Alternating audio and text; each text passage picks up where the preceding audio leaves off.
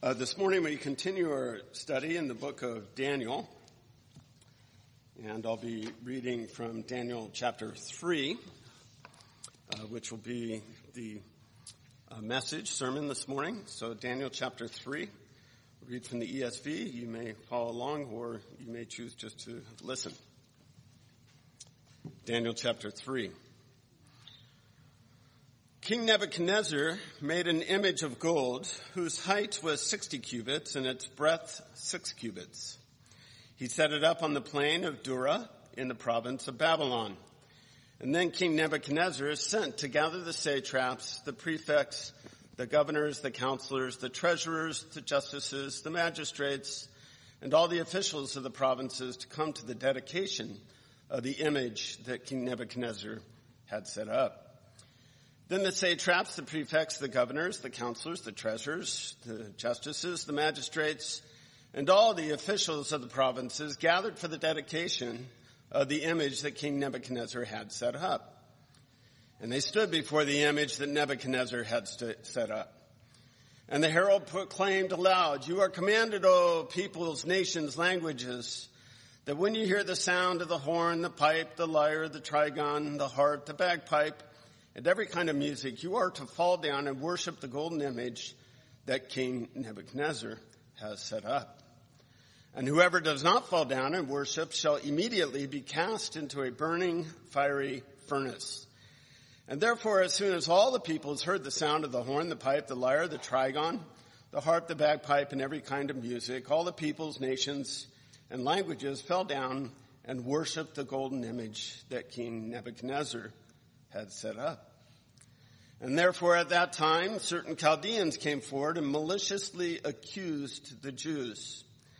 They declared to King Nebuchadnezzar, O king, live forever. You, O king, have made a decree that every man who hears the sound of the horn, the pipe, the lyre, the trigon, the harp, the bagpipe, and every kind of music shall fall down and worship the golden image. And whoever does not fall down and worship shall be cast into a burning fiery furnace. Well, there are certain Jews whom you have appointed over the affairs of the province of Babylon, Shadrach, Meshach, and Abednego. These men, O king, pay no attention to you. They do not serve your gods or worship the golden image that you have set up. Then Nebuchadnezzar in furious rage commanded that Shadrach, Meshach, and Abednego be brought. And so they brought these men before the king, and Nebuchadnezzar answered and said to them, is it true, O Shadrach, Meshach, and Abednego, that you do not serve my gods or worship the golden image that I have set up? And now if you're ready, when you hear the sound of the horn, the pipe, the lyre, the trigon, the harp, the bagpipe, and every kind of music, to fall down and worship the image that I have made, well and good. But if you do not worship, you shall immediately be cast into a burning fiery furnace. And who is a God who will deliver you out of my hands. Shadrach, Meshach, and Abednego answered, and they said to the king, O Nebuchadnezzar, we have no need to answer you in this matter. If this be so, our God whom we serve is able to deliver us from the burning fiery furnace, and he will deliver us out of your hand, O king. But if not, be it known to you, O king, that we will not serve your gods or worship the golden image that you have set up. Then Nebuchadnezzar was filled with fury, and the expression of his face was changed against Shadrach, Meshach, and Abednego. He ordered the furnace heated seven times more than it was usually heated. And he ordered some of the mighty men of his army to bind Shadrach, Meshach, and Abednego and to cast them into the burning fiery furnace. And then these men were bound in their cloaks, their tunics, their hats, and their other garments, and they were thrown into the burning fiery furnace. Because the king's order was urgent, the furnace was overheated. The flame of the fire killed those men who took up Shadrach, Meshach, and Abednego. And these three men, Shadrach, Meshach, and Abednego, fell bound into the burning fiery furnace. Then King Nebuchadnezzar was astonished and he rose up in haste. He declared to his counselors, did we not cast three men bound into the fire? And they answered and said, true, O king. And he answered and said, But I see four men unbound walking in the midst of the fire, and they are not hurt. And the appearance of the fourth is like a son of the gods. And then Nebuchadnezzar came near to the door of the burning fiery furnace and he declared, Shadrach, Meshach, and Abednego, servants of the Most High God, come out. Come out here. Then Shadrach, Meshach, and Abednego came out of the fire. And the satraps, the prefects, the governors, the king's counselors gathered together and saw that the fire had not had any power over the bodies of those men. The hair of their heads was not even singed. Their cloaks were not harmed and no smell of fire had come upon them. Nebuchadnezzar answered and said, Blessed be the God of Shadrach, Meshach, and Abednego, who has sent his angel and delivered his servants who trusted in him and set aside the king's command and yielded up their bodies rather than serve and worship any God except their own God. Therefore I make a decree.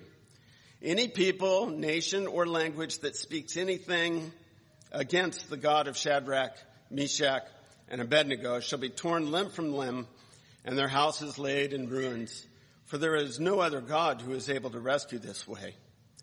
Then the king promoted Shadrach, Meshach, and Abednego in the province of Babylon.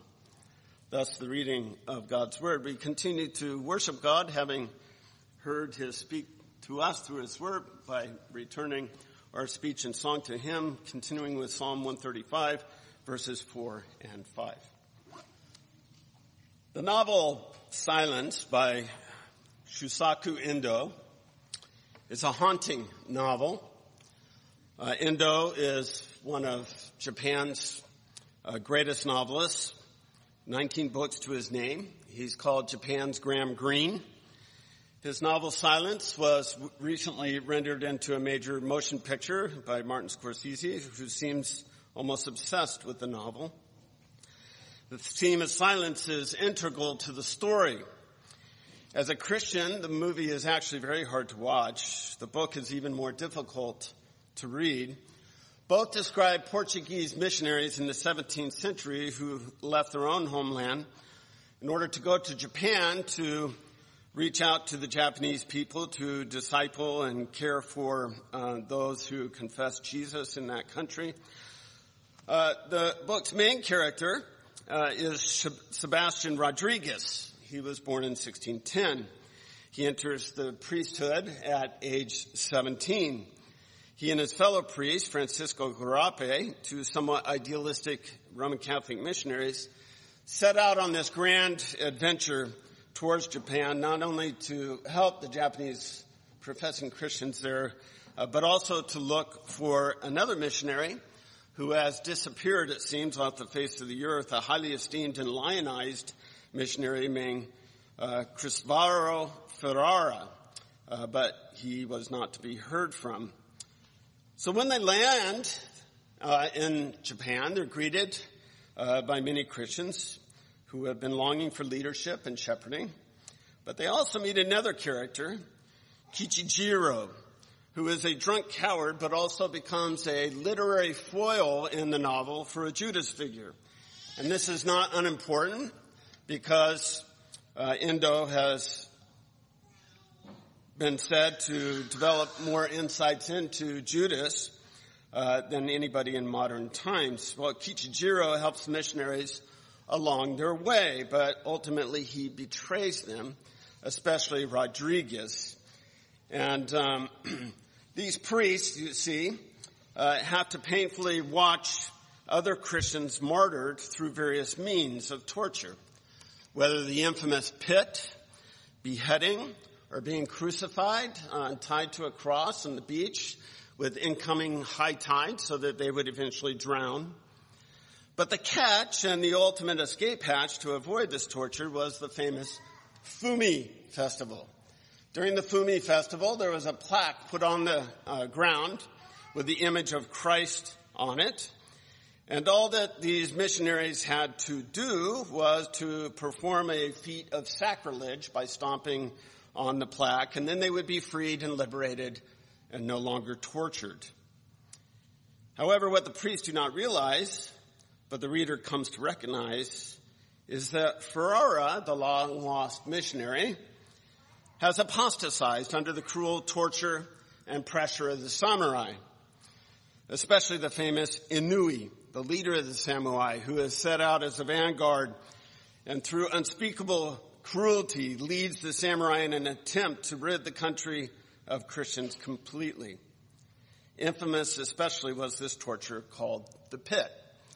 So what they would do is they'd put a little slit behind the ear and then they'd hang the Christians upside down so they would bleed out very slowly while they were listening uh, to cruel punishments and torture being applied uh, to Christians.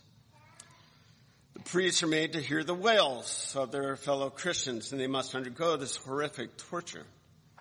This is what forced the long lost missionary Ferreira to apostatize and to become a Japanese citizen and deny his Lord, listening to the torture of other Christians while the pit torture was being applied to him. Likewise, after watching the torture of many, including the drowning death of his fellow missionary, Garrpe, Rodriguez, the main character, finally denies the faith and lives the rest of his days as a Japanese citizen as well.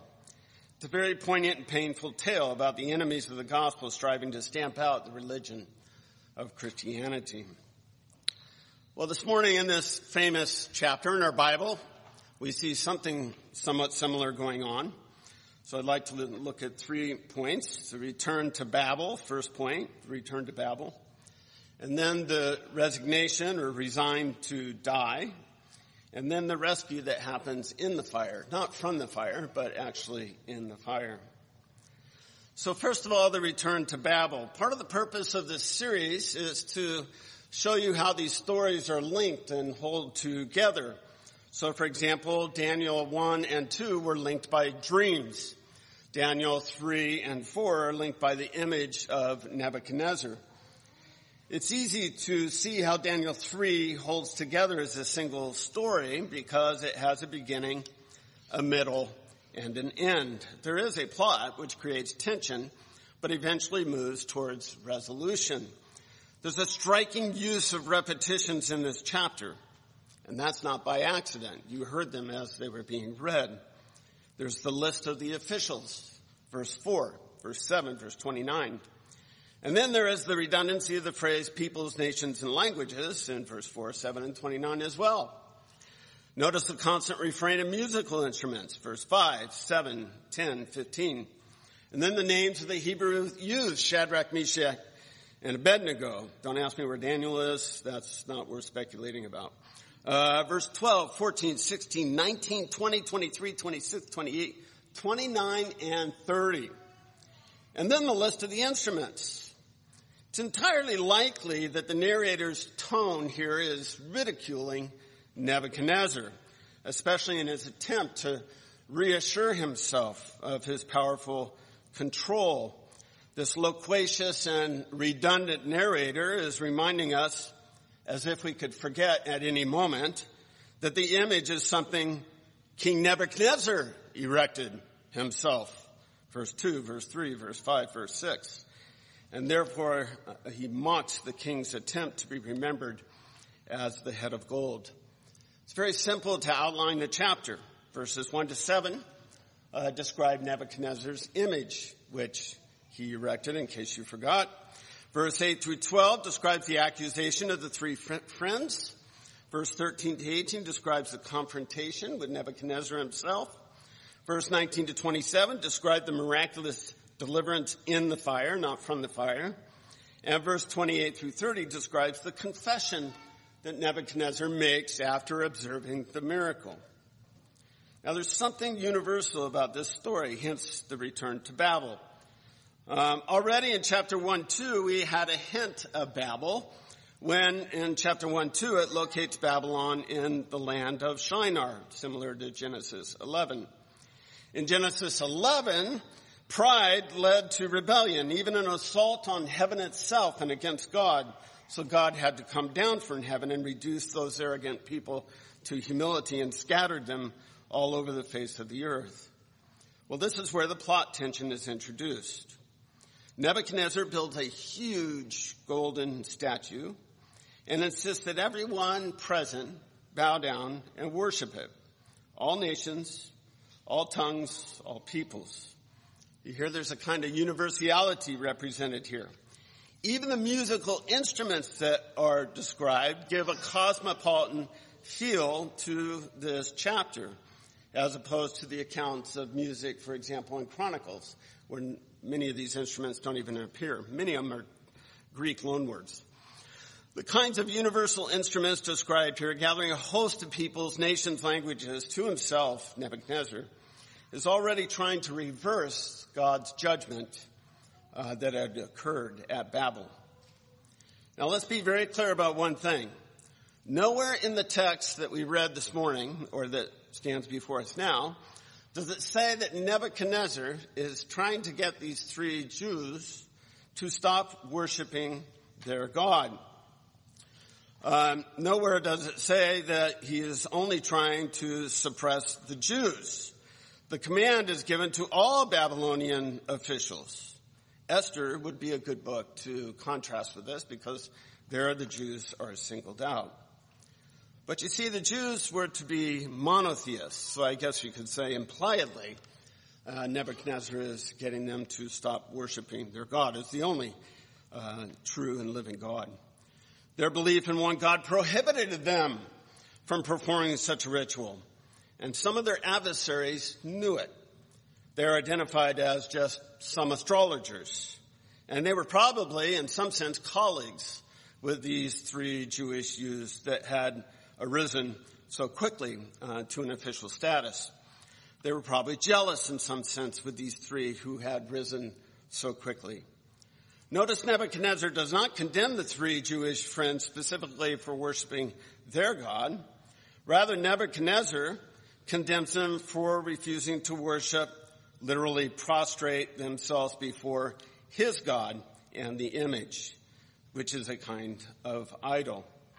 Now you may be wondering here, there's a question about whether this is plural gods or singular God. We'll save that for the Sunday school discussion. It could go either way. But what is it about this megalomania that would cause Nebuchadnezzar to be so enraged? Is this merely the stuff of legend or myth?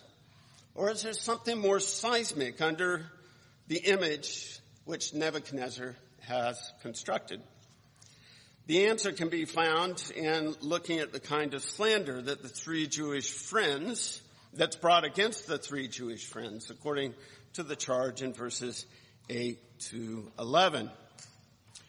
Verse 8 literally says, they ate their pieces. They ate, that's the verb, their pieces, pieces of their body. Uh, this is a common Akkadian idiom for slander. It actually finds its way into Hebrew and into our Psalter. And that is why we rendered Psalm 27:2 in the Trinity Psalter hymnal, when evildoers threaten to eat my flesh away, meaning to accuse. Backbiting, I guess we would say in modern parlance. The charge is one of disloyalty to the king, but it's also impiety. For they said in verse 12, these men, the three young Jewish youths, have paid no attention to you, O king. Your God they do not serve, and the image of gold which you erected, they do not worship. So notice it's not only communicating disloyalty to the king, the charge is, but also impiety. Now notice the immense contrast between Shadrach, Meshach, and Abednego and the accusing, slandering Chaldeans. The narrator is showing you their character, not telling you their character. That's the difference between showing and telling. As Mark Twain once wrote, there's no art in conveying the image of a bore, one who's boring, um, by letting him run on for page after page of dreary dialogue. The art is showing him, that is allowing the bore to show himself as such, in as few words as possible. Both parties stood before the king, the accusing, slandering Chaldeans and Shadrach, Meshach, and Abednego. The Chaldeans seek to advance themselves. Their loyalties clearly belong to the king. Shadrach, Meshach, and Abednego refuse, absolutely refuse to adopt the king's religious practices.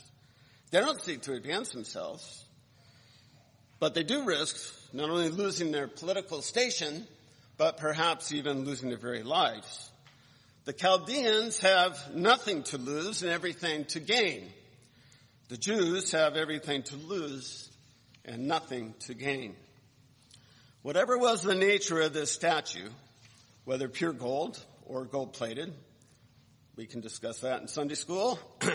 the fact of the matter is that it held both religion and state together. And such is the case even in our modern era as well as it was in the ancient world. See, there's something very insightful here about kingdoms that would turn bestial against God's people. As Herr Baldur von Schirach declared in 1936, published in the London Times, 1936, one cannot be a good German and at the same time deny God. But an arousal of faith in the eternal German is at the same time an arousal of faith in the eternal God. If we act as true Germans, we act according to the laws of God. Whoever serves Adolf Hitler, the Fuhrer, serves Germany, and whoever serves Germany serves God. Close quote. Now there is rank, bald nationalism on steroids. Many who reflected on the Holocaust in Germany saw this dynamic at play. And that is why Martin Buber, five years later, a Jew, uh, would write the following. Every nation is inclined to make an idol of its own inner spirit. Israel's calling was to erect a throne to God rather than to itself. And that is why every nation is bound to desire to get rid of us, that is Israel, at the time, it is in the act of setting up itself as absolute. Close quote. As John Calvin said so provocatively years ago, the human mind is a factory of idol making.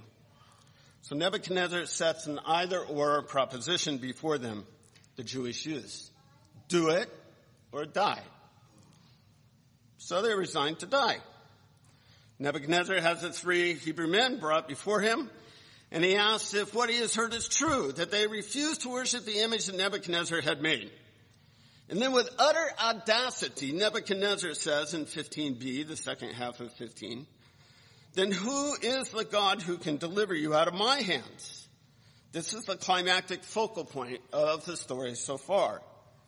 But to these youths, death is desirable over and against apostasy.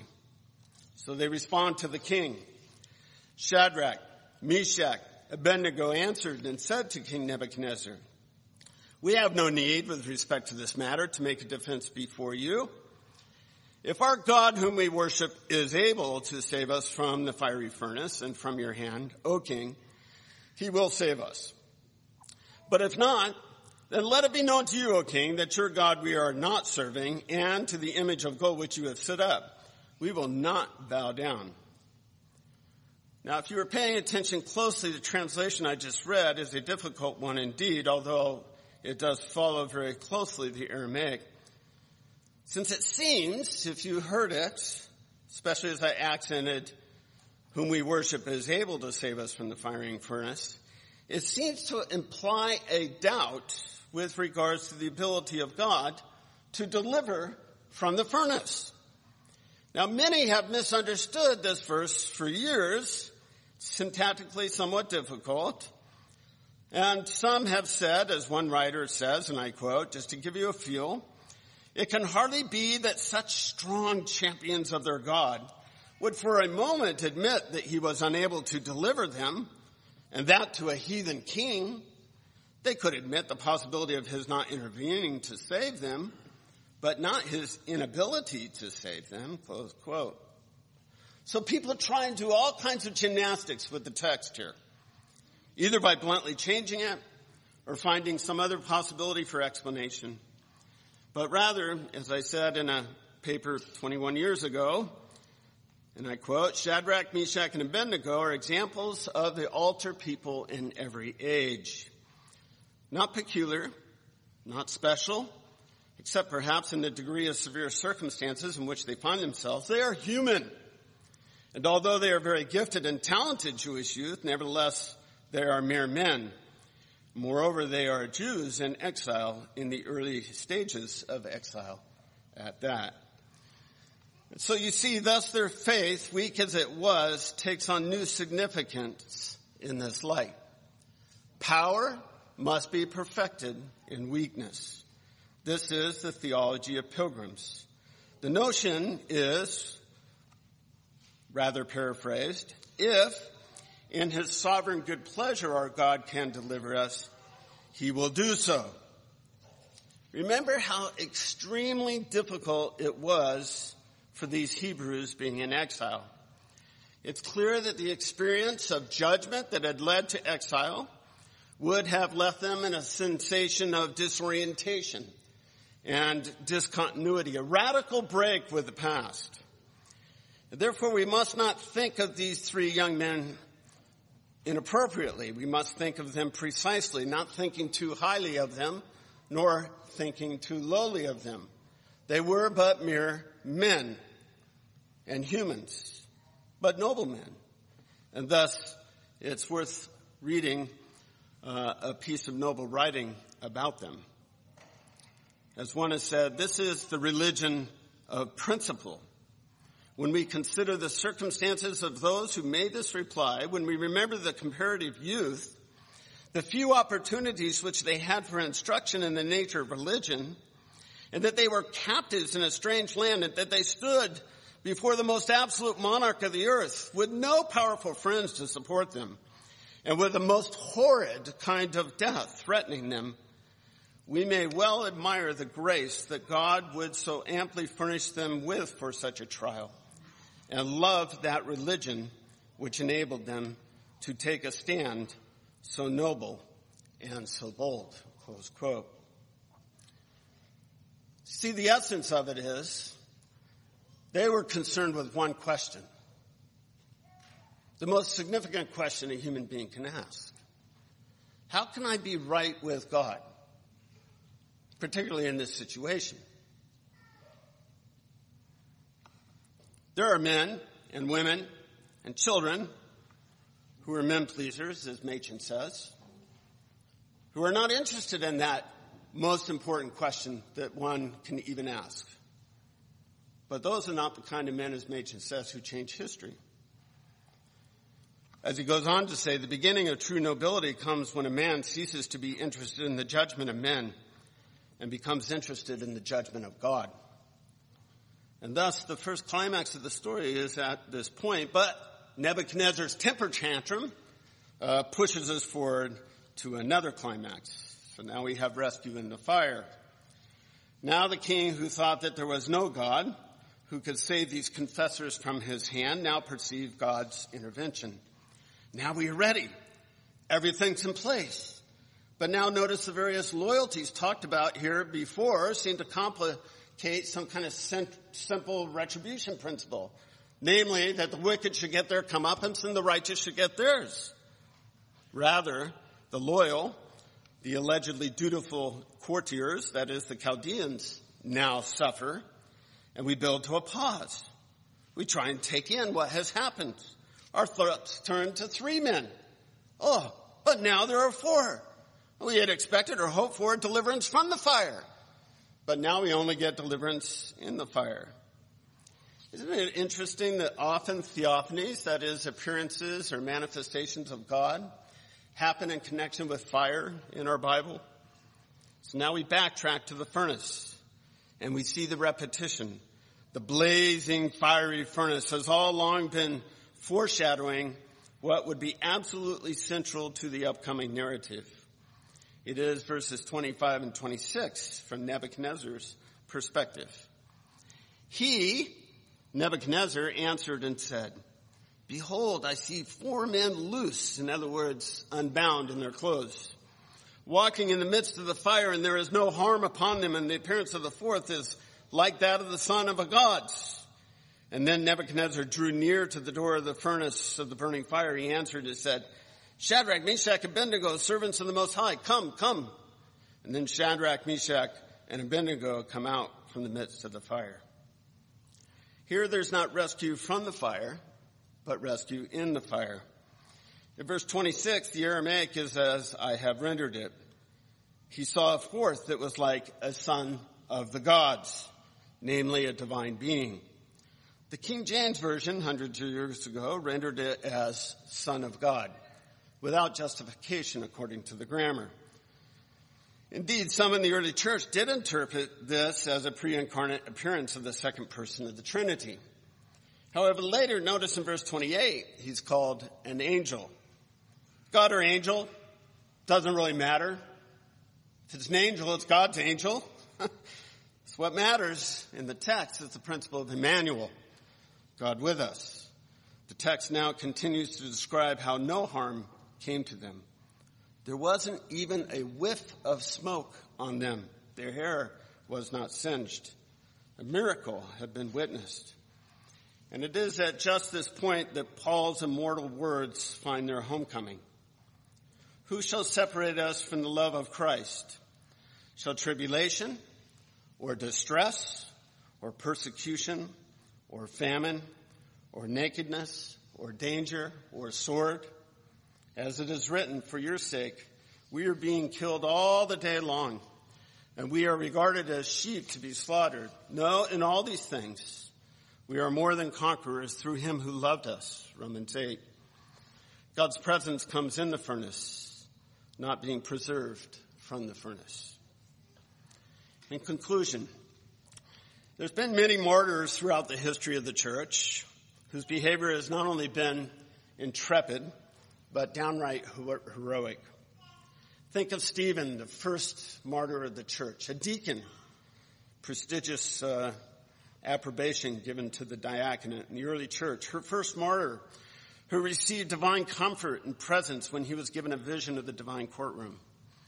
Think of the three English bishops, Latimer, Ridley, and Cranmer, who were all burned at the stake at Oxford during the rule of so-called Bloody Mary from the summer of 1553 to November 1558. I'll never forget the day we were in Cambridge, my son and I, and Chad Van Dixhoorn grabbed me by the arm and said, come, come, you have to see this. And there was Latimer's pulpit in the foyer of a Roman Catholic church on loan from the British Museum. And all Chad could say is, people forget their history, don't they? because not too far away, he was burned at the stake. As the flames began to lick at Latimer's body, he turned to his comrade Ridley and said, Be of good comfort, Master Ridley. We shall this day light such a candle by God's good grace in England as I trust shall never be put out. Or closer to home, think of one of our own OPC missionaries, one of the first, Bruce Hunt. In 1931, the Japanese invaded Manchuria and the conditions for believers there grew increasingly grim. Reverend Hunt was a missionary to the Korean speaking people in Manchuria in the city of Harbin at the time. And he was used to greatly encourage the Korean speaking brothers and sisters not to offer worship to any but the true and living God. And therefore he openly opposed believers participating in Shinto acts of worship. And he paid dearly for it because he was in prison for several months. Where do Christians derive the strength and courage to make such stands? Simply stated from Jesus. But note how very different every martyr's death is from Jesus' own death. Remember, Christian, it was Jesus Christ himself who was put on trial before royalty for claiming to be the Messiah. So facing death, facing death, he refused to capitulate as recorded in Matthew 27 verses 11 to 14. Now Jesus was brought before the governor and the governor asked him, are you the king of the Jews? And Jesus said, you have said so. But in, when he was accused by the chief priests and the elders, he gave no answer. And then Pilate said to him, do you not hear how many things they testify against you? But he gave him no answer, not even to a single charge. So the governor was amazed. See, Jesus' death was no mere martyr's death. No comfort came to him. No angel assisted him during his time of abandonment. even though he could have called down a legion. But no, there was no comfort, for he was the God forsaken one, since he was the wrath bearer. Jesus' death was much, much more than some mere martyr's death. Beloved, these Christians found their moral strength to make courageous stands because they knew that God was with them. Despite so many complaints in North America about infringements on our religious li- liberties, rarely is anyone in our country confronted with these kinds of decisions. Nevertheless, as John Calvin provocatively stated, as I said earlier, the human mind is a factory of idols. And we are constantly faced with temptations against idolatry, whether of Nebuchadnezzar's sort, in the most extreme, rare for us in this country, or more likely the kinds of idols we discover in our own hearts, which ultimately have one object, ourselves. See, for so many in our culture, especially in North America, when all the masks are ripped away, behind every idol of the heart is the self enthroned and attempting to make meaning of our lives. But the point of Daniel 3 is ultimately to teach us that we must not only resist all forms of idolatry, but we must also be willing to go to the point of death in our resistance of it. Whether it's a Nebuchadnezzar sort or the more subtle kind that we discover in our own hearts. Remember what the writer to Hebrews said at the end of his book, towards the end. Consider him who endured from sinners such hostility so that you may not grow weary or faint hearted. In your struggle against sin, you have not resisted to the point of shedding blood. Let's pray.